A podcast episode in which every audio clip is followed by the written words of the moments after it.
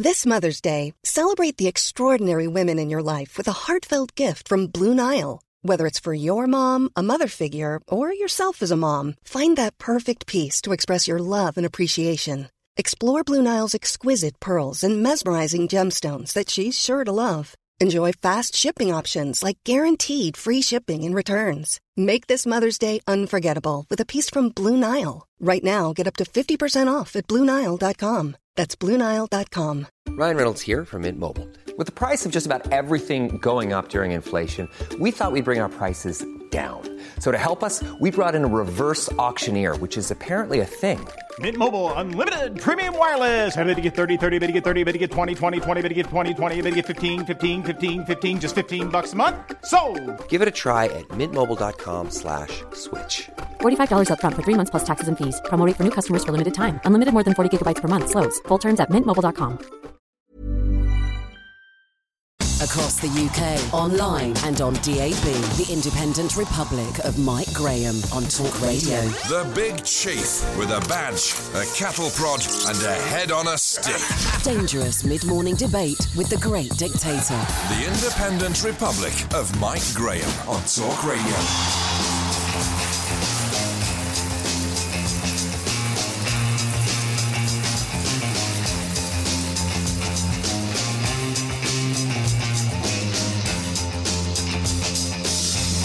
Good morning and welcome to the Independent Republic of Mike Graham right here on Talk Radio and for the very first time live streamed as well on YouTube and on Twitter. You might enjoy listening to me. Uh, now you get a chance to look at me as well while I'm actually talking. Some of you may like that, some of you may not. The point is that we are doing it now from this point on and for the rest of time. So welcome to the Independent Republic of Mike Graham. An uneasy calm is hanging over the Middle East at the moment this morning as dire warnings of dark days continue to emanate from Iran following the drone killing of the country's hardline military leader on Friday. Major General Qasem Soleimani was travelling in a convoy at Baghdad airport when his car was struck by the deadly drone missile controlled, rather amazingly, from a little room somewhere in Washington, D.C. After his funeral yesterday, Iran was still promising revenge, but President Donald Trump has vowed to hit the Islamic Republic even harder if they attempt any attacks on U.S. interests in the region. And today, he's also threatening sanctions on Iraq after their parliament voted to kick all foreign soldiers out of the country, including U.S. and British forces. We'll get the military view from Colonel Richard Kemp, former commander of UK forces in Afghanistan, and the view from Tehran itself with Maya Touzi, who says not everyone in the country is sad that Soleimani is no more. Meanwhile, the doommongers are still predicting World War III. We'll be keeping you across all of it, of course, as it happens right here, right now, live on Talk Radio. 0344 499 1000. Coming up, uh, we'll also get the latest from the Labour leadership race as the opposition prepares to return to Parliament with a plan to revitalise itself and get itself a new boss. And it's also Divorce Day, so we'll be celebrating along with any of you that wish to do so. 0344 499 1000. Plus, we'll get the lowdown on another British night of triumph at the Golden Globes in Hollywood, not least the eviscerating speech aimed at the Lovies by Ricky Gervais. You're listening to me, Mike Graham, and watching me right here on the fastest growing radio station on the planet. It is, of course, Talk Radio. The Independent Republic of Mike Graham on Talk Radio. Now, the front pages this morning are all absolutely full of stories about Iran. We will kill UK troops, warns Iran on the front page of The Times. The front page of the Daily Telegraph. Do not dare to strike at us, Johnson warns Iran. The Daily Mail says uh, the Prime Minister's walking a tightrope over Iran. And of course, predictably, The Guardian, uh, quoting from Iranian sources, saying pressure grows on Donald Trump to justify the Soleimani killing. Well, I'll tell you how you justify the Soleimani killing. He was a bloodthirsty, ghastly, terrorist inducing uh, individual who spent most of his time plotting the deaths of thousands of people and the rest of his time making sure that that was carried out by many of his terrorist operatives across the Middle East, from Lebanon uh, to Israel to Iraq to Iran uh, and points north, south, east, and west. Let's talk to Colonel Richard Kemp, a man who probably knows a thing or two about uh, this man, Soleimani. Uh, Colonel, very good morning to you. Welcome.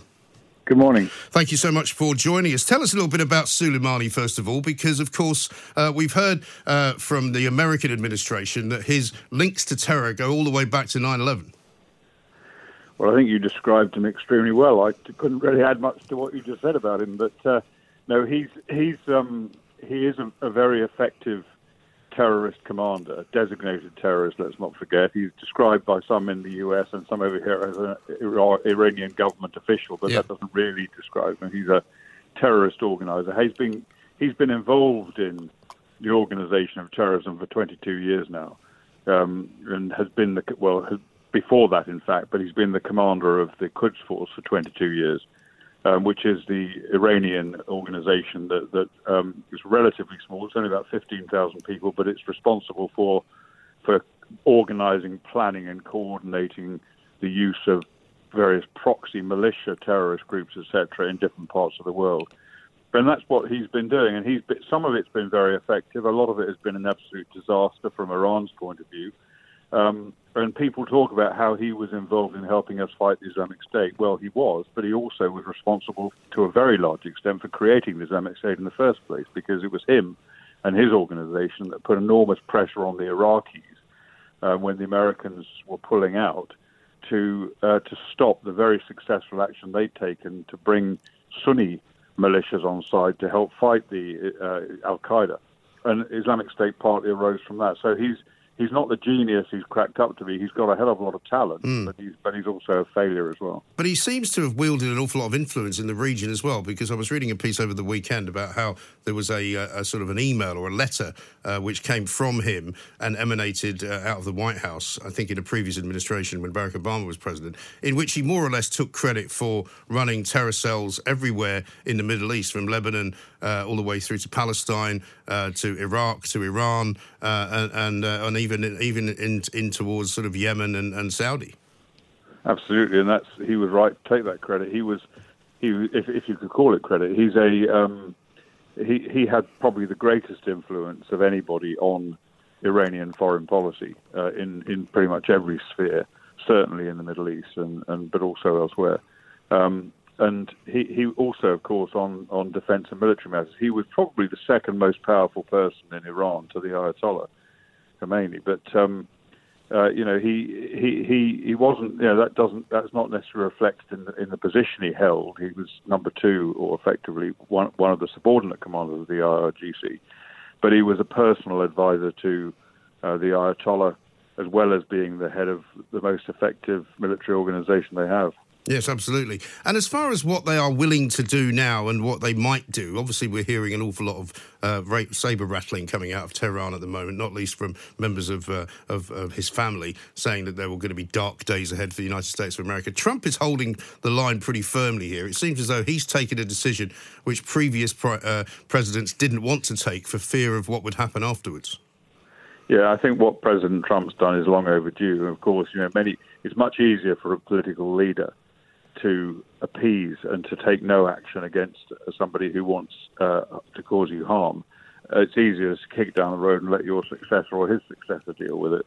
Well, fortunately, Trump's grasped the, the horns on this, and um, he, he, you know, the, the, there's probably going to be rocky days, but I, but we're not going to see World War Three as people say, as you mentioned earlier. People are getting frightened of that.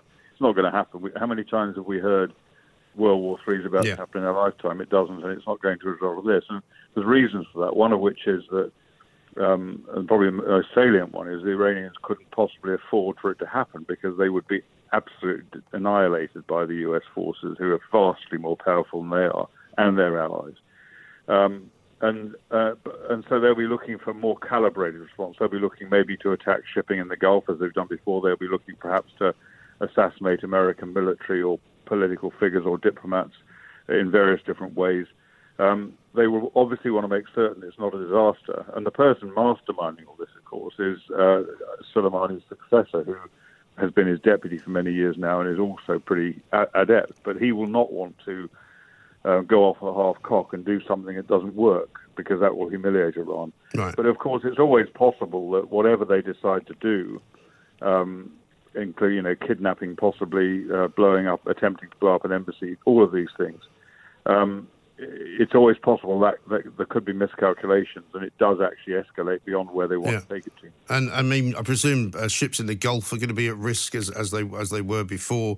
Um, you would imagine that maybe Saudi oil terminals might be uh, a part of their plan as well. Yeah, I think that's a good point. The Saudi, the, the ships in the Gulf, yes, and and they you know, the, our two Royal Naval ships out there have been reassigned to protect shipping going through that area, uh, as they were before. And um, the, this, and Saudi is a very vulnerable vulnerable target, uh, which has been attacked successfully before, uh, and and could be attacked again. Although I think it's it's probably more likely as an act of direct retaliation that the Iranians will want to hit a specifically American target for for obvious reasons. And, and although you mentioned you did mention just now that. Um, that the Iranians have threatened the British. What they've said there is that if they if if the British get in the way or if they're collateral damage, then they don't really care. That'll happen. But I don't think they'll specifically target the British. But they, it's possible they could do if the Americans Yeah. do harm. I mean, there's an interesting uh, development this morning. I don't know whether you've seen this, but Hassan Nasrallah, who's the head of Hezbollah in Lebanon, says that he wants to be very clear that we do not mean to harm the American people across the region. He says there are American citizens, traders, journalists, engineers, and doctors. They cannot be touched. Any harm to U.S. civilians will only serve Trump's agenda. Yeah, of course, you know that's what he says now. But Nasrallah, Nasrallah is um, in charge of a, a notorious terrorist organization, Hezbollah, which has murdered many, many civilians of all different sorts, and and and that also included a large number of American soldiers in Lebanon in 1983, about a hundred, I think it was, American Marines mainly, and and a lot of French soldiers. Um, uh, no, he doesn't really care about any of that any more than the rest of them do. He might think it's a good thing to be saying, but but I don't think any civilian should consider themselves, uh, you know, any American civilian in particular, particularly those who could be associated with U.S. facilities and diplomatic facilities out there, could consider themselves safe from the possibility of attack. But I would stress that every, you know, we're not going to see a widespread massacre of Americans in the region. We're going to see an attempt to make a, at least one or more decisive attacks against America, which which will restore, in their eyes, will restore Iranian prestige. And of course, their main target for this is the Iranian people because they've got big problems. They've had huge demonstrations against the regime in recent months. They're terrified of the regime being brought down. And of course, the killing of Soleimani weakens the regime in the perception of the Iranian people and, and, and gives more motivation to their, their enemies internally. Also, as I said on Friday, the fact that he could be got at in the way that he was got at by a drone strike from a very, very long way away, very pinpoint accurate, by the way, uh, not only knowing precisely where he would be at any given time, but knowing which of the three cars he was going to be in. If you're an Iranian, um, you know, would be sort of, you know, revenge merchant, you're going to be thinking about that, aren't you? Yeah, I mean, American intelligence access to uh, Iran is, is not so bad, particularly outside the country itself in, in Iraq. But and that's obviously not just American. It, it's uh, you know Israeli Israel has got a huge intelligence access to Iran as well, which it would share with America. So um, yeah, I mean they, they will be fearful, and, and his his message that he's going to be gunning for the, the top people, not just the the foot soldiers, as he, as he said as well. I think yesterday uh, is an important one for Iran, and and the fact that he's identified 52 sites, um, which is, is a message. It's not you know it's, it's partly partly rhetoric, but it's also a message that the Iranians will understand, and and and and it, it will, I think it will have an effect in that country. Yeah, and what about the business with Iraq as well? Because I think a lot of people, and I count myself in this because I'm not by any means a national security expert, you know exactly how much kind of collaboration was going on between Iraq and Iran. Because obviously, uh, when the uh, when the drone strike actually did happen, um, it was it was it was while he was in Baghdad. Yeah, I mean, the, the, there's a lot, and the, you know, the Iraqi government has been pressured um, a huge amount, sometimes willingly, sometimes not, by Iran, and particularly by Soleimani in the past. Now his successor, no doubt. Um, and they, you know, they, they've a lot of their actions that, that uh, against our interests and American interests uh, are as a result of um, of Iranian pressure. And you know, they've, for, example, the the Iraqi prime minister who uh, stood up in Parliament recently and called for the Americans to be chucked out of the country. Yeah. He is a close friend, or was a close friend of Soleimani. He's under the influence of Iran. Whether he thinks that America should leave or not it isn't really important. He was told to say that by Iran. Right. And of course, that was going to be my next question. You know, British troops, American troops in Iraq. Uh, Donald Trump's basically saying we're not moving anywhere until we get a load of compensation for building this great air base that we've got. Um, and if you don't give us any money, we're not going. Yeah, I think I think uh, it's not an unreasonable point to make. You know, again, I you know the the, the Iraqi Parliament um, vote on this to say that America's got to get out was not binding on the Iranian government. It wasn't a, a it wasn't legislation. It was just a resolution. Uh, it doesn't have to be carried out. I think the chances are it won't be carried out. Although Iran will now be, be piling on the pressure to Iraq to Yeah. expel America because, of course, you know they would see that as America humiliated, and that would be part of their retaliation. So that that there'll be a lot of pressure to do that, but it, but that pressure I think should be resisted for two reasons. One, because um, America and British troops also and other allied troops are there for a very good reason, which is to help the Iraqi forces counter the Islamic State. We know what happened last time. We left completely, and that was the the uprise of the Islamic State Yeah. Um, which caused you know huge numbers of death and suffering throughout the region. And the second reason why it's important America doesn't go certainly immediately is is because of course that does hand a, at least a propaganda victory to Iran. Um, so we'll, we'll have to see how that, that, that unfolds. I mean, I guess But- it depends, does it not, as well, on, on American sort of um, domestic policy to some extent, because there are those who think Donald Trump is doing what he's doing as a kind of a winding up of his first administration and a movement into the second one, so that he can say, well, look, we're very strong abroad, uh, we don't mess about with these people. But if the tide turns and if people in America appear to say, bring the troops back rather than see them getting killed and shot at, then that might change everything. Yeah, of course. He, he Trump ran on a platform partly of we're going to bring the troops home, Yeah. and I think he would be very happy to bring the troops home from Iraq. But there's a difference between him bringing them back uh, in his own time frame and being kicked out of the country, and I think that would be important for him to avoid that. But it, of course, you know, of course, the next election at the end of this year is uh, is a major calculation in, in every decision he takes, as it is for every leader in the world. And also, what about the other sort of dangerous parts of the region as well? We've seen Turkey uh, over the last few days getting a bit more closely involved in Libya. Obviously, there's still a bit of tension between the Turks and the Kurds and northern Syria and that border as well. So, I mean, you know, we as the West would probably want to keep a presence there, would we not, in order to sort of police a bit of that? Well, I think we have to certainly we have to know what's going on there. And if you, you mentioned Libya, one, one sort of relationship there to note is I think the the Turkish uh, Egyptian relationship because Egypt is is strongly opposed to Turkey getting actively involved in Libya, so we could see some friction between those two countries, some more friction. But um, yeah, we ha- we have to know what's going on, and we have to be. I think we you know we have to be ready uh, in, in a number of ways to, to, to play a role in it. And one, one is diplomatic, of course. Another one is to support security forces of the countries that we want to support. And third is our own military intervention if necessary. Yeah. And, and the reason all this is so important, people, you know, you often hear people say, and understandably, well, let's get the hell out of the Middle East, leave it, leave them to themselves. But let's not forget, pretty much everything we do, including what we're doing right now, talking on the radio and on the phones, etc., is enabled by oil. Oil, a lot of it, most of it, perhaps comes from the Middle East. And Yeah. we, we, you know, until we find something to replace that, it's, we, we do have vital national interests in the Middle East. Well, of course, yeah. And also, I mean, given what uh, directions the Middle East has taken over recent times and the influence that that has had on terrorists that may or may not be homegrown in this country and other parts of Europe, you know, you can't just leave it alone. I mean, we don't live in a world like that anymore. You're right. And one of the other factors, it isn't just oil. Another major factor is, as well as the, the influence on the terrorist situation here, is refugees. Yeah.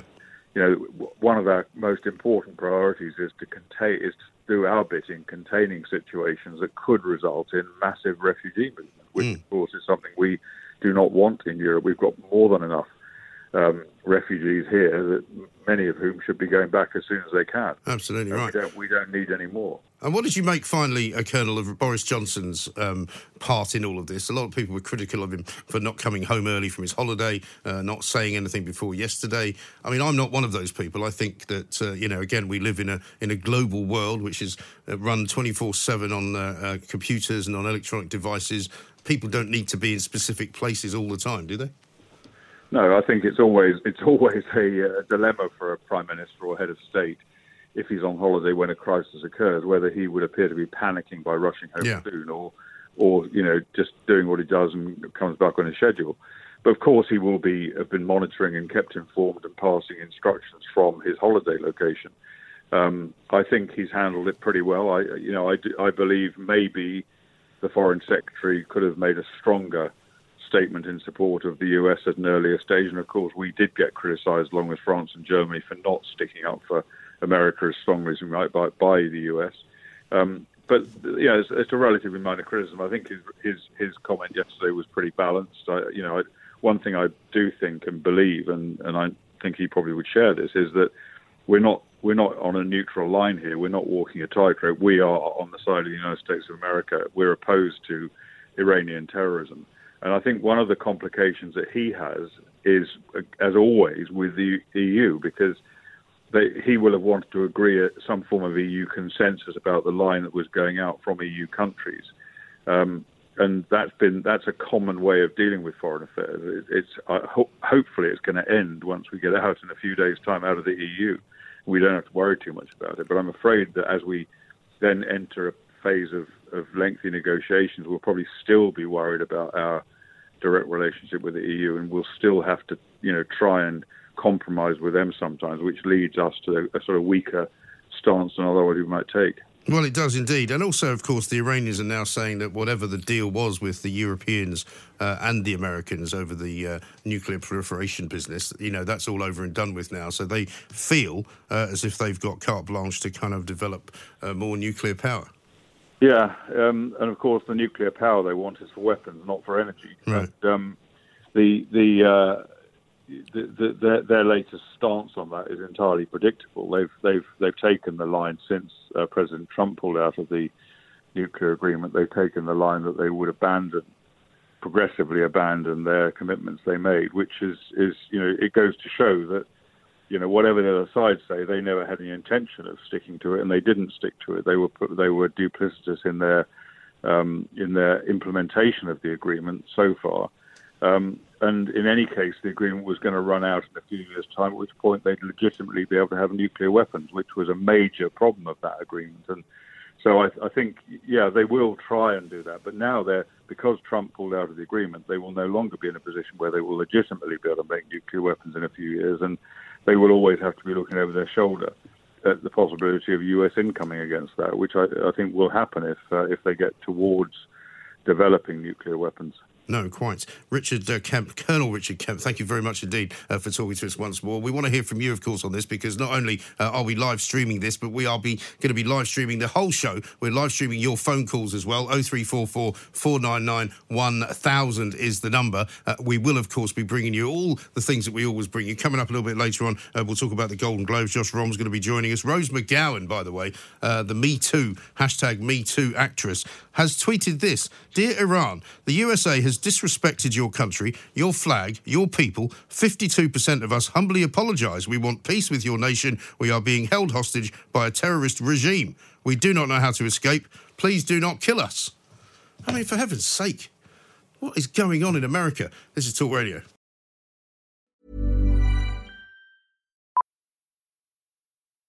Millions of people have lost weight with personalized plans from Noom, like Evan, who can't stand salads and still lost 50 pounds. Salads, generally, for most people, are the easy button, right? For me, that wasn't an option. I never really was a salad guy. That's just not who I am. But Noom worked for me. Get your personalized plan today at Noom.com. Real Noom user compensated to provide their story. In four weeks, the typical Noom user can expect to lose one to two pounds per week. Individual results may vary. When you're ready to pop the question, the last thing you want to do is second guess the ring. At Bluenile.com, you can design a one of a kind ring with the ease and convenience of shopping online. Choose your diamond and setting. When you find the one, you'll get it delivered right to your door. Go to Bluenile.com and use promo code LISTEN to get $50 off your purchase of $500 or more. That's code LISTEN at Bluenile.com for $50 off your purchase. Bluenile.com code LISTEN. Hey, I'm Ryan Reynolds. At Mint Mobile, we like to do the opposite of what Big Wireless does. They charge you a lot, we charge you a little. So naturally, when they announced they'd be raising their prices due to inflation, we decided to deflate our prices due to not hating you. That's right. We're cutting the price of Mint Unlimited from $30 a month to just $15 a month. Give it a try at mintmobile.com slash switch. $45 upfront for three months plus taxes and fees. Promo rate for new customers for limited time. Unlimited more than 40 gigabytes per month. Slows. Full terms at mintmobile.com. Across the UK, online and on DAB. The Independent Republic of Mike Graham on Talk Radio.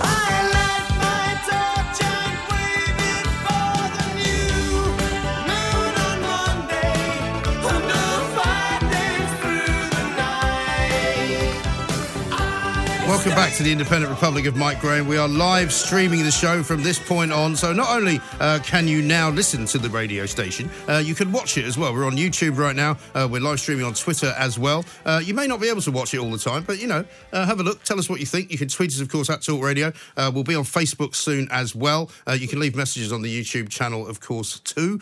we will also be coming up with more television ideas for you because we're going to be doing off air my show, which has been going out every Monday since just before Christmas. We're doing a new one uh, this afternoon. Andre Walker is going to be my chief guest. And then on Tuesday, uh, we're going to be doing Plank of the Week, which is, of course, uh, an idea uh, that I came up with over the Christmas holidays about there are so many planks. We've just seen Rose McGowan there. She's going to be entered onto the list, I would imagine. So many people coming up with so much rubbish. People like Jolyon Maugham, the barrister, beating a fox to death with a baseball bat over Christmas. I'm sorry to keep going on about it, but, you know, uh, he's one of those guys that you can't stop talking about. So uh, that will go out every Tuesday as well. And tomorrow, tomorrow we're going to have two guests on that. Russell Quirk, uh, our very friendly and quite grumpy property expert who appears on Julie Hartley Brewer's show an awful lot. And also Annunziata Rees-Mogg, formerly Brexit Party MEP uh, for the southeast of England, uh, now an independent MEP, uh, but also somebody who's going to be giving up that job as we leave the European Union at the end of January. Now, let's talk about the Labour Party because John McTernan uh, is Tony Blair's former political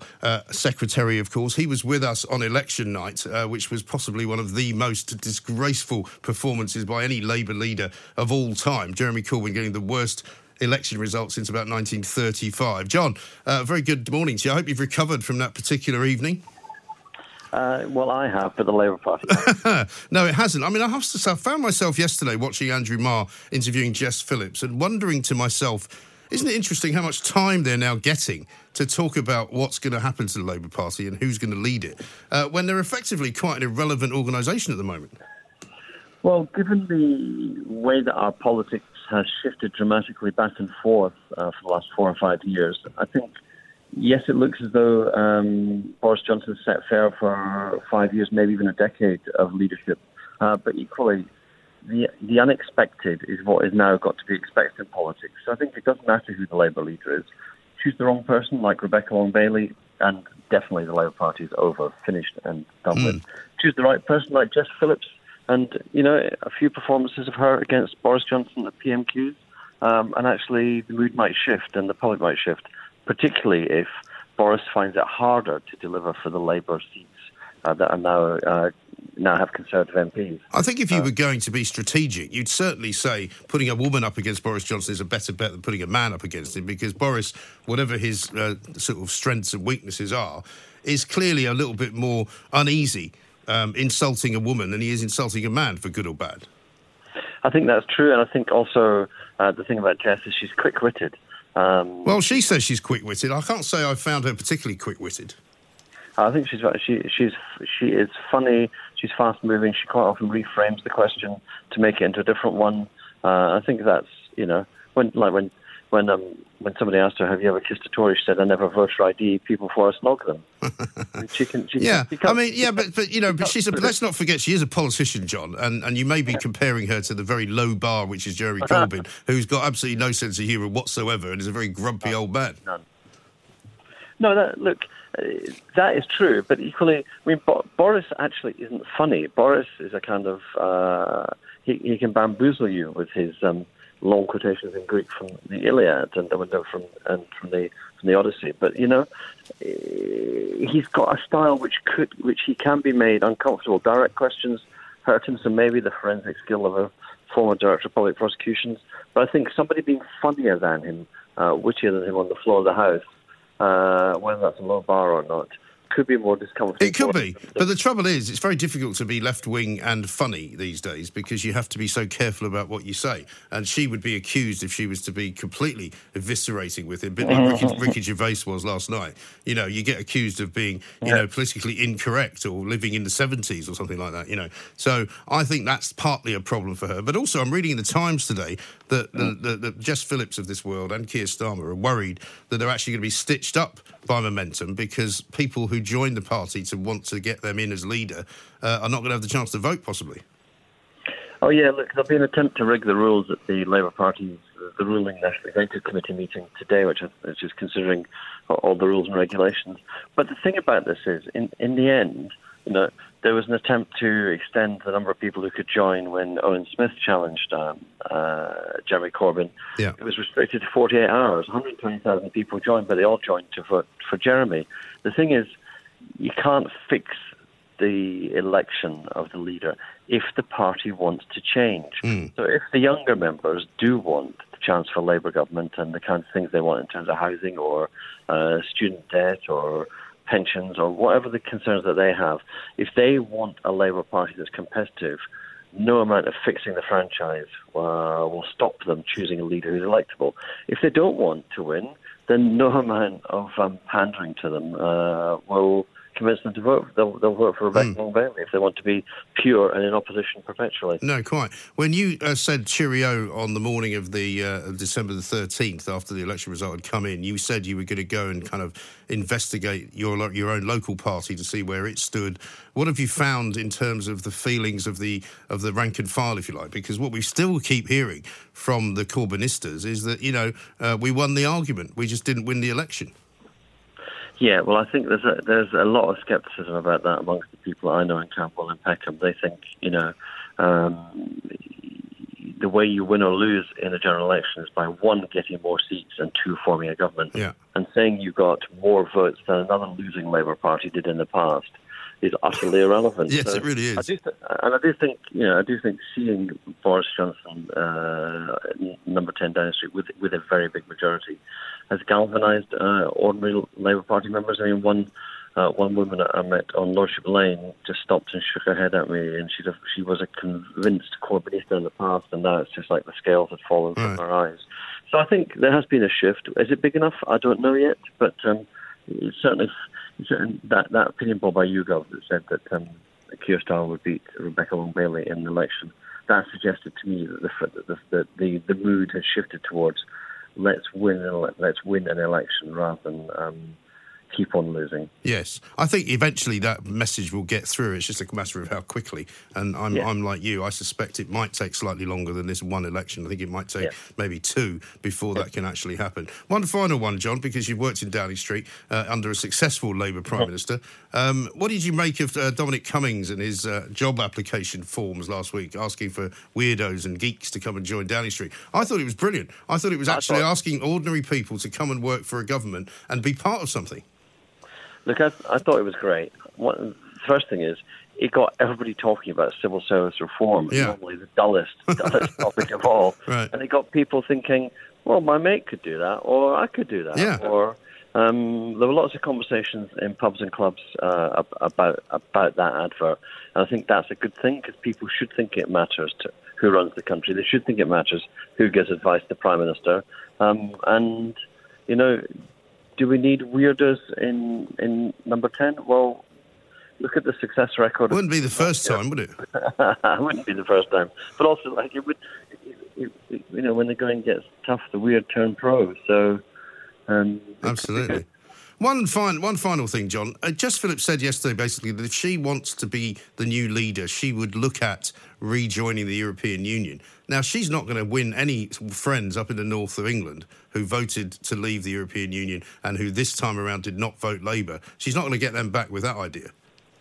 Yeah, she said, um, and I think this was this would win her friends in the north. She said. Uh, if Brexit uh, does such serious damage to the car industry, to the steel industry, to our manufacturing sector, to financial services, that it starts to, to, to, to do us badly economically, then of course you'd have to say, as, as the leader of the opposition, it looks like we'd be better off joining, rejoining the European Union.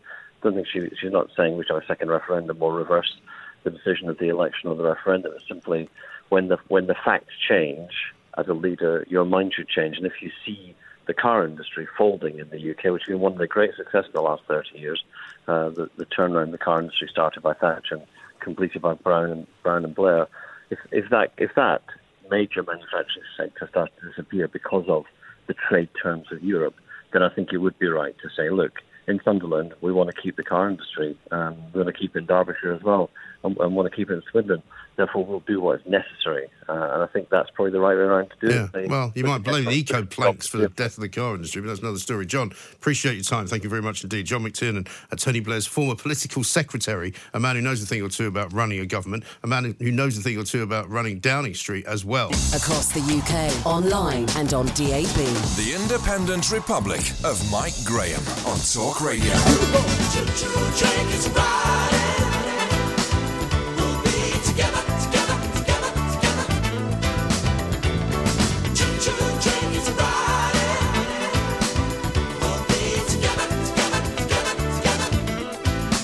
See so many of you joining the YouTube feed that we've got running at the moment. Lots of you watching as well as listening to Talk Radio, and the live stream, of course, will be going out uh, on Twitter as well. Uh, we should be on Facebook by tomorrow, uh, if all goes well. Uh, if you don't like looking at YouTube, lots of you have got things to say about HS2, of course. Many of you uh, saying on the uh, on the YouTube feed that actually um, it's not worth the money. Fix the potholes, fix the roads. What is the point of having some kind of bullet train that runs from Birmingham down to London just a little bit quicker than the one that's already there? Now, of course, aficionados of HS2, the people who say that they want HS2, are the ones who say that it will somehow relieve strain on the rest of the network and people will pay a premium to be on this train. But of course, it's not even coming into London anymore in the way that most trains come from the north of England or the Midlands into Euston or King's Cross, St Pancras. Instead, it's going to come into Old Oak Common, which is out by White City. Now, it's still London, but it's quite a long way from the centre of London. Unless you're going to the west side of London, uh, i.e., somewhere like Kensington, it's not really going to help you. But let's talk now uh, to a man that knows a lot more about it than any of us, Lord Tony Berkeley, uh, former deputy chairman of the independent Oka View, Oka v, v Review, I should say. Sorry, I, I can't say that. I'll try again. Oakervee review into HS2. Okay, there's the first Perrier of the week, and it's only 12:18 on Monday. Um, Lord Tony, a very good afternoon to you. Welcome. Good afternoon, thank you. No, thank you for joining us. I'm sorry I was stumbling over the name of That's the review right, there. Don't worry. But you know, I mean, it's not the least of our problems when it comes to HS2. Really, I mean, you decided that that you were so fed up that you actually quit the review process. Well, yes, uh, that's not quite true. It, it quit me because um, we were told that we all had to finish by the end of October, and our letter of appointment ran out then, and Right. um, they didn't renew it. But uh, when I saw the draft report that they were planning to put out, I, I wasn't very happy with it, so that's why I wrote to them saying, please take my name off Yes. it if it was ever going on. And what was it that you objected to the most? Would you say? Uh, the, there were the two things I objected to. The first was that they were rec- going to recommend that it was ahead. And I said the evidence doesn't support this. And anyway, we weren't asked to produce recommendations. And um, perhaps we should give the different options to ministers and let them decide. Well, isn't Uh, that what a review is supposed to do? A review is meant to recommend things, isn't it? Well, I mean, the terms of reference did not ask us to recommend. Hmm. you know, so I mean, some do, some don't. Right. So that was that one, and then um, they've they planned the whole thing to get the best possible benefits to get round the treasury rules on these things, and um, they planned them on having 18 trains every hour running on it. That And seems I like rather that- a lot, doesn't it? Well, I, I did a bit of inquiry as to where else in the world uh, any high-speed line runs 18 trains in the hour, uh, an hour, and the answer was nowhere. uh, so 12, 13, 14 was the absolute maximum. And of course, they you know they fiddled the figures to get a better income forecast. Um, it looks better. Yes. But, Well, I mean, surely know- 18 trains an hour is about one every what? Every three minutes, less than three minutes, isn't it? Yes, well, it's all right on the um, London Underground run, sometimes 25, 30, but that's they're not they're not going at three or four hundred kph.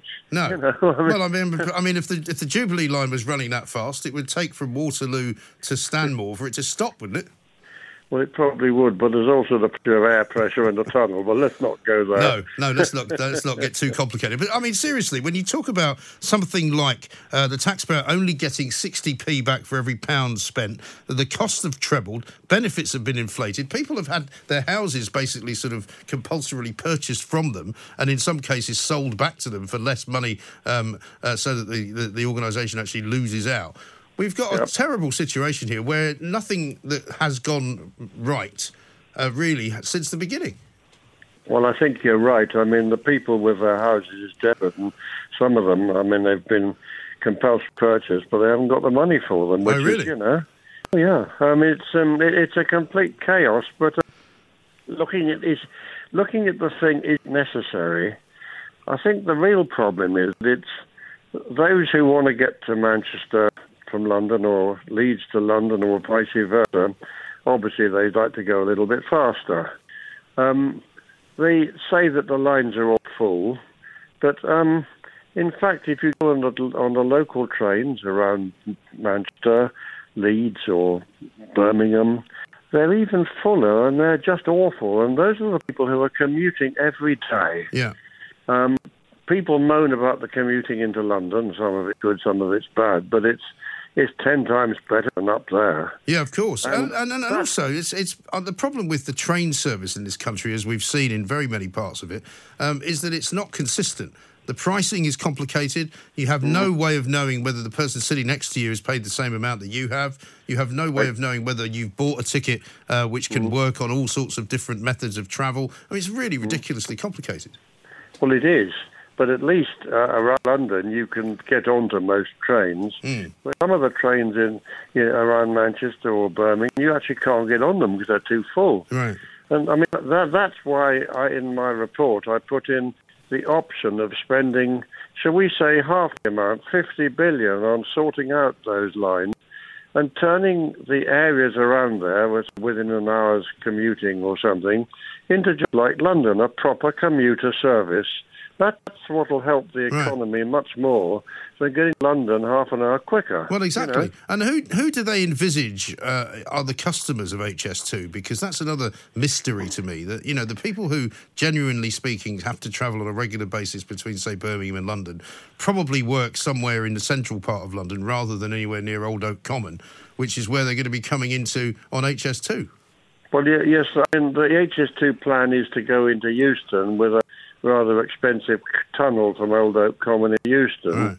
Uh, in a in a on a route. I'm a civil engineer, so I've looked at this quite hard. And um, frankly, the route when they approach Euston underground is ex- is extremely risky ground conditions, and you can just see something happening over the network rail lines into Euston and closing up for a year or two. I mean, Yeah. it just doesn't doesn't bear thinking about. Oh, I thought I, wrong- I thought you were supposed to get hang off the on, let- let train. me- Let me just finish with Sorry. Old Oak Common. I mean, there's nothing wrong with Old Oak Common apart from its name, because it's going be connected to Crossrail, and on, in three stops you'll be at Tot- Tottenham Court Road. Yes. And if you get on the get on the northern line at Euston, it's three stops to Tottenham Court Road. So it's not a lot of difference. The answer, of course, is to change its name to London Central West or something. Yeah, well, you could try that, but that would be a little bit underhanded, you see. The thing is, for me, it's all very well to say it's only three stops, but it's a lot further. And the, the fact is, if you're on a high speed train to London, you don't want to have Yeah. to get off the high speed train and get on a much smaller, mm. slower train to go the rest of the way, because then technically you haven't been delivered to your destination. Well, that may be true, but then you, it's even worse at, uh, at Birmingham because you end up at a place called Curzon Street, which is a sort of um, it's a it's an empty field at the moment. Uh-huh. And then you've got to walk 20 minutes to if you want to get onto a train anywhere else. Oh, so you don't go into New Street? Birmingham. Oh no, no, of course not. That's ridiculous.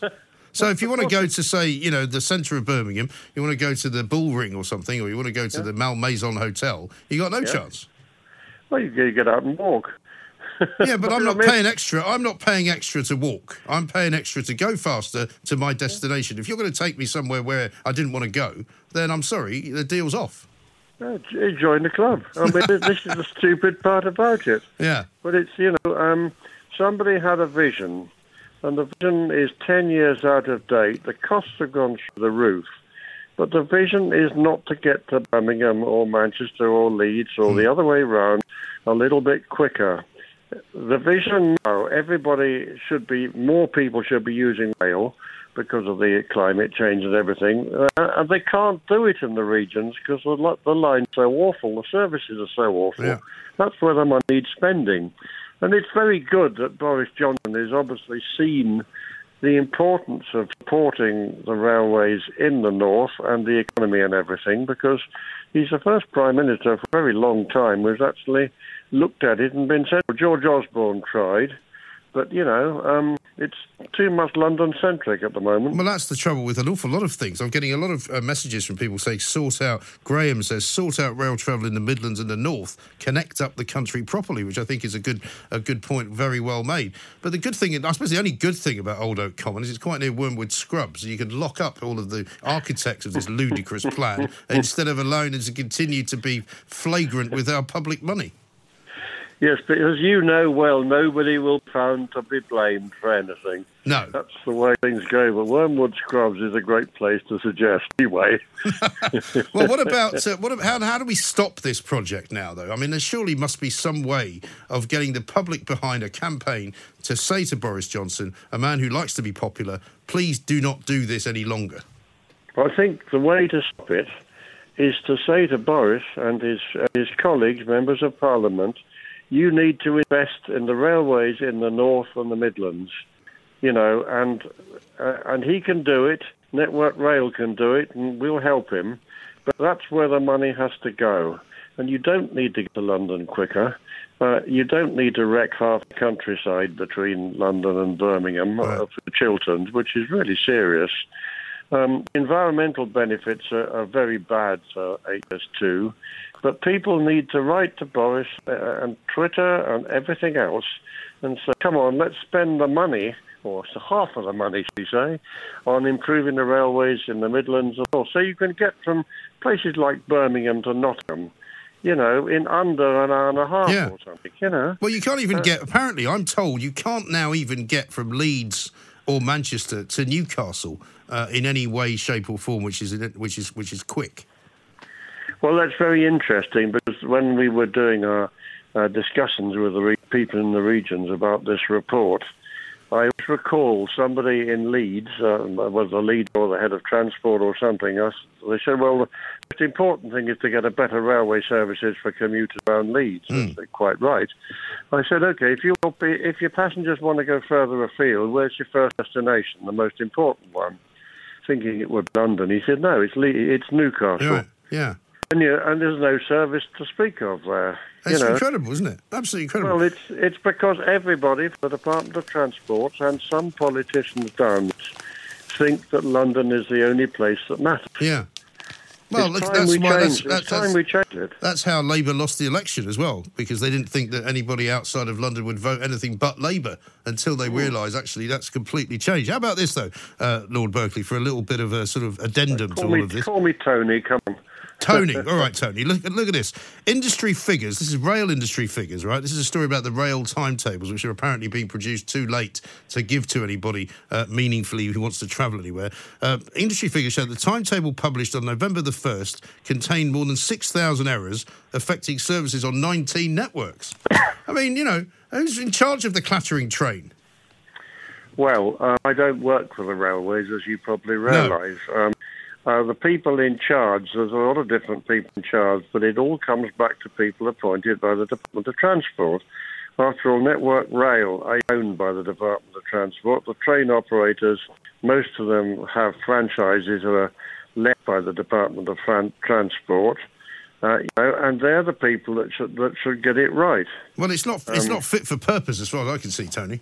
It's bad, you know, and it's happened. It's happened again. Yes it shouldn't happen. Uh, but that is something which I think and I hope is going to get better in the future. Mm. Network Rail has a new chief executive who's shaping up very well, um, and we've got to have a new we got a new minister, and um, I'm hoping that it'll really improve. But people have still got to keep keep on writing in, complaining when it's wrong, and keeping their expectations up right? You know, as to what as what what they expect to have, and they want to when they get on the train, they expect to be able to get a seat most of the time, but certainly be able to go on it, even if they got a stand. Absolutely. Well, listen, we must talk again, Tony. Lord Berkeley, I call him Tony, you can call him Lord Berkeley. Um, he is the man uh, who's telling us that this is a complete and utter waste of time. We know it's a waste of time. We must tell Boris Johnson it's a waste of time. Surely we have to get that. Best uh, t- t- message of the day on YouTube so far on the stream from Stephen, who said, forget about the suit and tie, uh, get yourself in some shorts and a t shirt on a walking machine, uh, and you can get fit while producing the greatest radio show of all time. It's not a bad idea. I'm not sure you want to see me in shorts and a t-shirt. We may get to that in the summer. We shall see. Across the UK, online and on DAB, the Independent Republic of Mike Graham on Talk Radio. If you enjoyed that, be sure to catch the whole show 10 to 1, Monday to Friday on Talk Radio via DAB, online, or via the Talk Radio app. And if you have an opinion on the stories we cover, we'd love to hear from you. Call us on 0344 499 1000 or tweet at Talk Radio during the show to have your say. The Independent Republic of Mike Graham on Talk Radio.